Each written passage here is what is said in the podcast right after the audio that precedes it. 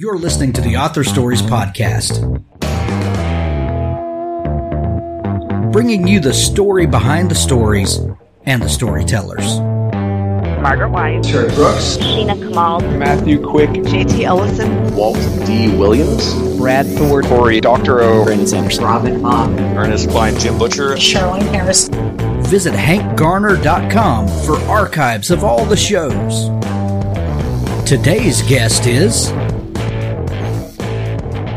Thanks for joining me again for the Author Stories Podcast, where I bring you the story behind the stories and the storytellers. Today I'm super excited to have J.A. Jance back on the show with me to talk about her brand new book, Nothing to Lose, uh, a J.P. Beaumont novel. And um, uh, J.A., is this the 23rd uh, Beaumont book? Actually, it's Beaumont number 25. 25. Wow. I see. I couldn't even get my uh, my numbering correct. 19. I th- this is actually our 40th anniversary year. I didn't start trying to write the first Beaumont book until the fall of 1982, and it came out in 1985. wow. But- I had written one book that was sort of fictionalized true crime, slightly fictionalized true crime, and that book was 1400 pages long and nobody ever bought it for good reason. wow. I started trying to write that book in the fall and I gave, I had the, I created a character, I gave him a name, I gave him a job, I gave him a place to live. And then I waited to see what he would do and it turned out he wouldn't do anything. He was just dead, that story was dead in the water. So I, when March came around of 19 of 1983, I sent my two grade school age kids to Camp Ocala for spring break, and then I sent myself to Portland from Seattle to spend five days with a friend from my days in the life insurance business. But I got on the train with a stack of blue line notebooks and a fistful of pens. And as the train pulled out of the King Street station, I thought, what would happen if I wrote this book through the detective's point of view? And so I wrote the words. I got out a notebook, I got out a pen, and I wrote, she might have been a cute kid once. That was hard to tell now. She was dead. In that very moment, all of a sudden I was transported to the backside of Magnolia Bluff in Seattle. I was walking around a crime scene in JP Beaumont's shoes. I was seeing what he saw. I was hearing what he heard, what other people said to him. I was hearing what he said to other people, but I was also hearing what was going on in his head. And Beaumont, JP Beaumont and J.A. Jance have been character and author ever since. That is so amazing. I, I, I tell authors all the time that I love to hear um, about the beginnings of things. You know, what what is it that triggers a story? Um, because you know the trite question is always where do you get your ideas from? And you know ideas are everywhere, but but there's something about that moment of creation, of that moment of inspiration, that just literally makes worlds come alive. And Beau has been this living, breathing character for me ever since. I have to write him in first person. And within a matter of a few paragraphs or a page or two of a book, I'm back in his mindset. And in Nothing to Lose, he wakes up to the bad news that there's a plumbing problem in the bathroom. Nothing any of us want to wake up to. Has the presence of mind not to ask his Mel, his wife Mel Soames, is she sure? if she says it, it's true, and he better not contradict her. So in in just a matter of those few sentences, all of a sudden he and I were back together, and and that's one of the things that makes writing the Beaumont books so much fun to see his his uh, changing over the years, his growth. Uh, he, uh, I started out with him in 1982. He was a homicide cop in Seattle and had, so at that point, there was no DNA. Blood evidence could be typed only. Uh, there was no AFIS automated fingerprint identification system. There was no DNA um, catalog. So he's changed through the years and so has policing. And so he and I have had to change with the times as well. He, he went through a period of time when he didn't want to, he reluctantly got a cell phone. He finally got an iPad and a computer, but he has been dragged into technology screaming and kicking. And Now he uses his iPad for pad for crossword puzzles all the time. but I, I deliberately let him age because I thought I wanted I wanted him to have something that happened in one book continue to impact his life in future books, and that of course is the story behind the story in Second Watch in not Second Watch in Nothing to Lose, because this story contains characters that first appeared in Beaumont number 14, a book called Breach of, Breach of Duty. And in that book, Beau's then partner, Sue Danielson, died at the hands of her former husband, her abusive former husband. Uh, and Beaumont is dealing with another case at that time, but he knows Sue Danielson's kids. They're her two sons. And when the fight breaks out in the living room, the older child, the older boy, Jared, calls Beau and says, what do we do? And Beau says, take your brother, go out the window and go to the, go to the troll in Ballard and someone will come pick you up, but get out of that house. And, and in actual fact, that saved the, the boys' lives that night because by the time Beau got there, Sue was shot and bleeding out in the living room. And so he spent years dealing with nightmares about that event and wondering if there was anything he could have done to change the outcome that night. And so when on this morning with his plumbing problem, which actually that plumbing problem has is an echo from my personal life. In the world, in, in winter weather, if you have a large dog, do not make an attempt to flush frozen doggy doo down into a plumbing. That's a very bad idea. Noted.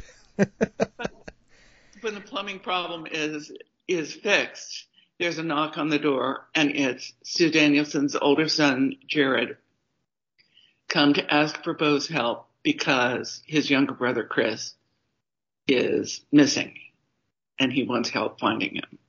So that's that's the beginning of this case and how Beau gets dragged into it. Sue Danielson's husband's family came from Alaska and so this takes Beaumont to wintertime Alaska. And it's a big adjustment for him. An Innocent Client, the first book in the Joe Dillard legal thriller series. A preacher is found brutally murdered in a Tennessee motel room. A beautiful, mysterious young girl is accused. In this best selling debut, criminal defense lawyer Joe Dillard has become jaded over the years as he's tried to balance his career against his conscience. Savvy but cynical, Dillard wants to quit doing criminal defense, but he can't resist the chance to represent someone who might actually be innocent. His drug addicted sister has just been released from prison, and his mother is succumbing to Alzheimer's. But Dillard's commitment to the case never wavers despite the personal troubles and professional demands that threaten to destroy him. Chosen by BookBub readers as one of the top 100 crime novels of all time, get started on this great series with an innocent client where it all started. Read for free with Kindle Unlimited or buy it in paperback or audiobook. An Innocent Client by Scott Pratt. Things We Never Got Over, the new book by best-selling author Lucy Score. Bearded bad boy barber Knox refers to live his life the way he takes his coffee, alone, unless you count his basset hound Waylon. Knox doesn't tolerate drama even when it comes in the form of a stranded runaway bride. Naomi wasn't just running away from her wedding, she was riding to the rescue of her estranged twin to Knockemout, Virginia, a rough around the edges town where disputes are settled the old fashioned way, with fist and beer, usually in that order. Too bad for Naomi, her evil twin hasn't changed at all. After helping herself to Naomi's car and cash, Tina leaves her with something unexpected the niece Naomi didn't know she had. Now she's stuck in town with no car, no job, no plan, and no home, with an 11 year old going on 30 to take care of. There's a reason Knox doesn't do complications or high maintenance women, especially not the romantic ones. But since Naomi's life imploded right in front of him, the least he can do is help her out of her jam. And just as soon as she stops getting into new trouble, he can leave her alone and get back to his peaceful, solitary life. At least that's the plan until the trouble turns to real danger. Things We Never Got Over, the new book by best-selling author Lucy Score. When um, with such a rich history that you have developed with this character and with the stories that you and this character have told, um, is this the first time that you've had a callback uh, like that? You know, to to a story that happened eleven books previous. That that that. Not. It's not. I did it in the book just before this, a book called Son, Sins of the Fathers. And in that case, the guy who shows up on, the, on his doorstep is a guy from taking the fifth, Beaumont number four. And he shows up holding a baby in an infant carrier. And Beau says, okay, what's this all about? Well, my first, I spent 18 years of my life with a man who was uh, lacking in being good husband material, but from the point of view of a mystery writer, the guy was a gold mine. He died of chronic alcoholism at age 42, a year and a half after I divorced him. When when I started writing Beaumont, I was writing in the first person. He couldn't work all the time, and so he had to do something when he wasn't working. Well, you're supposed to write what you know, and I happen to know a lot about drinking. So Beaumont did the kind of drinking that I had lived with all those years. And in those early books, he's he's sort of a mess. Um, in the I was doing signings for the fourth book when a, a fan came up to me and she said, "You know, J.P. Beaumont drinks every day. He has a drink of choice it's starting to interfere with his work. Does J.P. Beaumont have a problem? And I said, you know, these are books. but in the course of that set of signings, six other people asked me the same question. And I finally figured it out that I had put a portrait of my husband's trouble drinking into the book with such reality because it was real to me that my readers accepted it as real. And the thing that's really interesting is that was invisible to me. I hadn't noticed it until they pointed it out. So Beau goes into treatment. He has his first undeniable blackout in book seven. He goes into treatment in book eight. This is book 25. So he's been sober a lot longer than he was drinking. But in his drinking days, he did some wild and woolly things. And it turns out that the guy put the baby in his uh, in the infancy is the husband of a woman with whom Beaumont back in the day had a one night stand. And so he has a grandchild he never knew he had because he had from a daughter he never knew he had. So no, this is I have brought characters back before, and it's kind of fun. I bet it is. Um, with with the Beaumont series being uh, as deep uh, as it is and having such a rich history, you you also have, and, and this is very rare for for an author to have two very long running series. Um, Oh. You also have the Joanna Brady series. I have the Joanna Brady series, and I have the Ali Reynolds series, and and they the Ali and Joanna's are in the late teens, but I think 17 and eight books 17 and 18 for each of those. So um, I think people ask me, well, what keeps me fresh? And I think part of what keeps me fresh is not always writing about the same set of characters. Uh, they're set in different locales, so that gives me a chance to exercise my geography button. Well, does um, do you ever worry when when you switch to to writing another series book? Um, do you ever worry that when you come back to Beau that that it won't be there, that the story won't come, uh, or when you go back to Brady, um, just just switching that, just switching up writing, free you up to to think creatively again, or is there ever a concern, you know, that if I leave and and when I come back, they just won't be there? Starting a book is always hell. I can tell you more than 60 books in that starting a book is awful. Ending a book is usually good. Yeah, some people have the the opposite uh, opinion that that starting a book is easy. You know, coming up with a with a new paragraph is easy, but then you know going to you know bringing a satisfying ending is the hard part. Uh, but it, it sounds like it's the opposite for you. Well, that's that's how it has been for me. Right now, I have a book that's giving me some trouble with the ending, but I think I finally got it licked now. Do you, are you a uh, are you a planner uh, or are you you know what we love to call a pantser? Let me. I am a seat of the pantser. Um, I met outlining in Mrs. Watkins' sixth grade geography class at Greenway School in Bisbee, Arizona. I hated outlining then. Nothing that has happened to me in the intervening decades has changed my mind about outlining. So, because I write murder mysteries, I usually start with somebody dead or dying, and the rest of the book trying to figure out who did it and how come.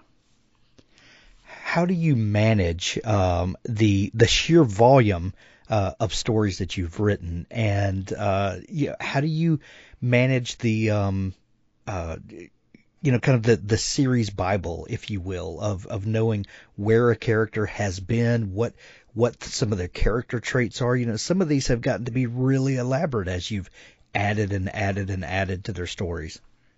Well, I I keep a name file and I keep some uh, that runs from book to book, so I can look back in previous name files and see when that person first appeared. And I did that for a very real, real reason. I'm, I've become very when I'm doing a book signing, I'm I've learned to practice situational awareness because usually an in-person signing, there's at least one nutcase. And my my least favorite was the guy who came up to me at a book signing and said, ah, "Are you the lady who writes mysteries?" And I said, "Yes." He said, "I've just been acquitted of murdering seven people. Do you want to write my book?" Ah, Oh my goodness! no, no. so I was doing a signing for a Brady book, and I was looking at the people in line, and there there was this couple, a man and a woman, and they were just they they had this smug grin look on their both their faces, and I thought, okay, something's up with these guys. Well, when they got to the table, it turned out he in real life had the name of one of my fictional characters, which I sometimes I come up with names that sound right, and it's because I've heard them before without remembering it. So he said, he introduced himself and he introduced his wife, and he said, Did you know that you killed my character off in book number one? And now I'm back in book number eight. Ha! No, I didn't know that. So I went and looked, and sure enough, he was dead as a doornail in book number one. So it took me a, I, it took a couple of books to paint my way out of that corner. I, I made the new character by that name be that guy's nephew and namesake, and that's how I fixed it. oh, it, for keeping my name file. That's that's brilliant. Um, you mentioned earlier when we were talking about how the technology has changed in you know in forensics and detective work. Um, as as a writer who is is not a, a detective in your day job, how do you stay abreast of of how the technologies are changing? And you know, you mentioned blood types and DNA and and all of that stuff. How does a writer kind of stay in in tune with what some of the real possibilities are? I watch a lot of true crime on on ID Discovery.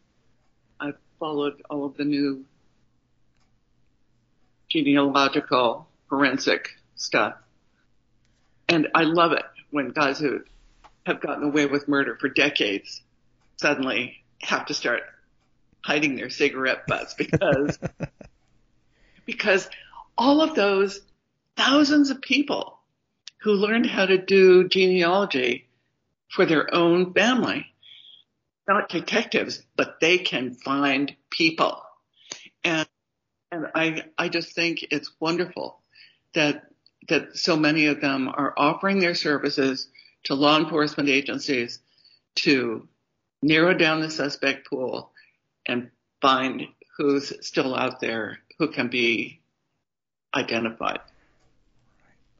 You uh, you mentioned earlier, uh, you know, some of the, the character flaws that that Beau has uh, accumulated over the years, and uh, you know, there and and in this story in particular, you know, with the the the previous death of his partner, and now you know that's coming back to him and uh you know he he's involved uh, in this not only um you know this professional situation but it has very very real emotional uh attachment to him as well um when writing a character and and making them real uh you know with character flaws like we all have um, how does that keep the character fresh and believable? Uh, you know, and do you ever struggle with with uh, you know one of your characters becoming too much of a Mary Sue, too too much of a uh, a perfect character, for lack of a better term? Well, Beaumont Beaumont gets around, yeah, he has, he's wormed his way into two Joanna Brady books one of my Walker family books and one of the Ali Reynolds books. And it happens that the Ali Reynolds books belong to a different publisher. The other three all belong to HarperCollins, but Ali Reynolds belongs to Simon and Schuster. So when I was writing unfinished business and knew that they were going to need a cold case investigator in Washington State. I said, well, hell's bells, I've got one right here. Why don't I just use Beaumont? So, excuse me, I negotiated a peace treaty with my editors. So HarperCollins let Beaumont venture into Simon and Schuster territory, sort of, sort of like the Capulets and the Montagues in Romeo and Juliet. And I thought I would write about him in third person because the Ali Reynolds books are told in third person. Well, I got to where Beaumont was supposed to step on stage and he wouldn't do anything in third person. he said, hell no, I won't go. So I went ahead and I wrote him in first person because that's what I'm accustomed to. And that's what Beaumont readers are accustomed to. They're accustomed to walking in his shoes in the stories. So I sent that to my new to my Simon and Schuster editor, and she hadn't read any Beaumont books. So when she got to that part, she went through with her little red pen and changed all the first persons uh, back to uh, over to third. And I thought, well, maybe if somebody else does it, it'll be fine because they don't let surgeons operate on their own families. Well, then the manuscript came back, and when I got to that part, the Beaumont part in Unfinished Business, suddenly he was a paper cutout. He did, he just he, he was he he wouldn't do anything. He just he didn't he wasn't this living breathing entity that that I've created. And so I wrote back to the editor. I said, "Sorry, I'm changing it back to first person, like it or lump it." but uh, it it's it's interesting that each of the characters have such distinctive voices. But one thing one thing is sure. Whenever you hear one of the characters' mother speaking, whether it's Beau's mother or Ali Reynolds' mother or Joanna Brady's mother, Eleanor Lathrop Winfield, you can bet you're hearing words I learned at my mother's knee. Judith, um, as a writer who has been writing professionally since the 1980s, um, how has the technology of writing changed uh, for you? You know, um, a, a, lot of a lot of things have changed since then. Um, you know, from the predominance of typewriters to you know the oh. first uh, home computers to, to now the ubiquity of computers and computing devices. How has that how has has that shaped your writing life? The first book I wrote, the one that was never published, I wrote on legal pads and had paid somebody to type it on it. Um,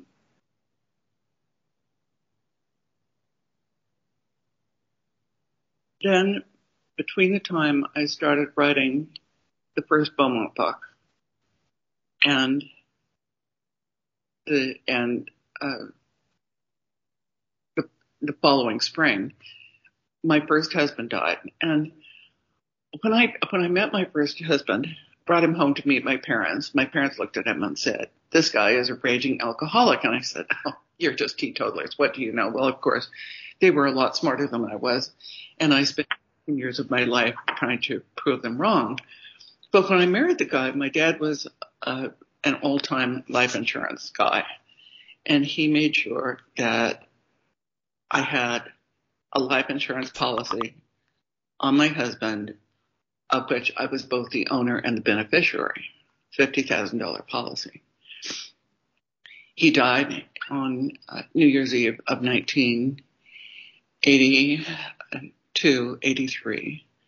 And in the spring of that year, I had started writing the Beaumont book by hand, but in the late spring, in May, the life insurance benefit came in and I took $5,000 of that, 10% of it, and invested it in my future as a writing. I bought an Eagle computer, a dual floppy Eagle with 100, 128K of memory.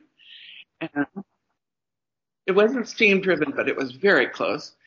And uh, a daisy wheel printer which was hell to print manuscripts on. They're paper jams out the kazoo. Oh yeah, I had one but, of those. But those, I I invested in myself with 10% of that life insurance policy, and boy, it was it was a pretty good investment. For it, originally, I had a desktop, but by that point, I had remarried. I had gone from being a single parent with two kids to being a married parent with five and I needed to uh, be able to write. The, the big desktop was down in the basement, and I needed to be able to write closer to the laundry room. So that's when I started using laptops. I had I went through a series of Toshiba laptops, mo- working mostly on WordPerfect, and on the little the little floppy disks. It would take four of those. I would have to package up four of those to mail a manuscript to New York. Um, now it's wonderful. All I do is load the manuscript into a PDF and or a file and email it. So things have changed, but and I eventually I had I worked on in WordPerfect for many years, but then my husband revolted against uh, some Microsoft Word update and said, if you go to that, I'm not your IT guy anymore. So I became an Apple girl. Love it. The new book is called Nothing to Lose, the 25th uh, edition or the the 25th installment in the J.P. Beaumont series. Uh, JA, this is uh, we we love the series and we love seeing uh, this character that is maturing and uh, growing with each uh, new installment. Um, we're going to send everyone to pick up their copy. There's going to be links to it in the show notes of this episode if you want to pick it up in hardcover or Kindle edition or audiobook. Um, how do you how do you feel about your books being translated to audio? And you know, it's such a huge growth market right now. Well, it is. I I have some problems with that because my my books are pretty much regionally specific, and so if you get a reader who's never been in Washington, they screw up words like Sequim or Puyallup or or any no, Snohomish, they, they can really mess up some of the geographical names in Washington. But the same holds true in in Arizona when they call saguaros saguaros or Gila Bend is Gila Bend. So those things those things really grate on me personally. But most of my most of my audio readers aren't aren't concerned with that anyway, and they just take it for, for what it is. So those little details are a problem for me, but I'm really grateful for the audio editions because it allows reading for pleasure to people who might not otherwise have a chance. Truck drivers love my books. Well, if you love audiobooks, you're going to love this one. That's we're going to put a link to that as well in the show notes. Um, uh, Judith, if people are just discovering you and want to dig into your amazing back catalog and all that you do, where can they find you online? Well, my my name is very hard to remember. It's jajance.com. That's my website, and I have a blog that posts every Friday morning that's sort of a window on my life that tells what's going on in my world in any particular week. And I've been writing that blog for a decade and a half now, so it's like reading my autobiography in, in weekly installments. I love it. I love it. We'll put links to that as well in the show notes. Uh, this has been so much fun catching up. We're going to send everyone to pick up their copy of Nothing to Lose. Thank you so much for taking time to come back on the show. Thank you.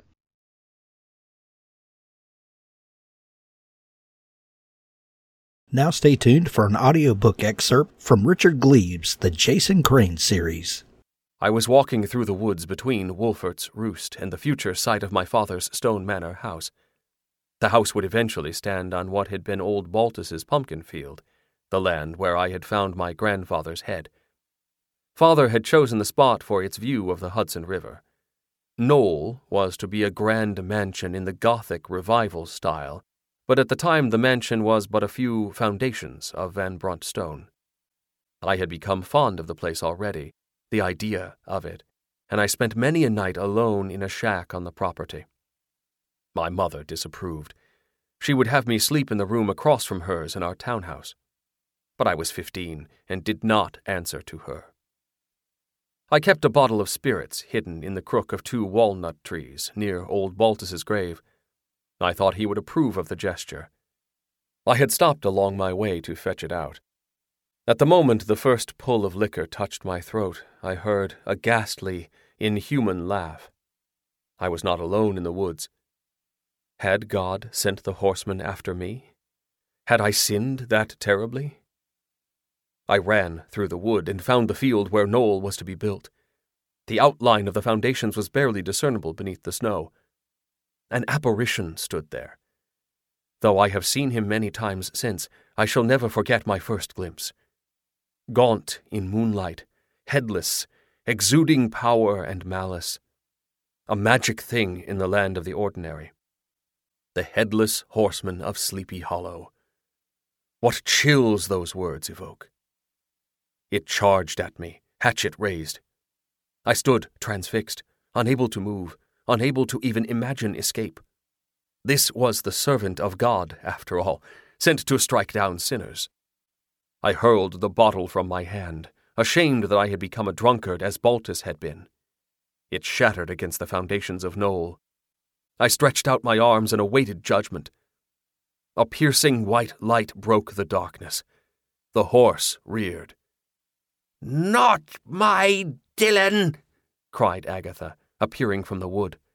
She held a skull in her hand. It shone brightly as a diamond. And in that moment I understood. The horseman did not serve God, he served my grandmother. Perhaps in that moment I came to see Agatha and God as one and the same. The unholy spirit fought her command. A foreleg of the demon horse struck my head with such power that I fell backwards with a cry and knew no more. I carry the scar to this day. A slight indentation in my temple, barely noticeable. In my days of courting, I was told that when I am angry, the patch of insulted skull bone will stand out in a disturbing manner. I have never had occasion to see this phenomenon, however, as I am generally well pleased whenever I pass a mirror.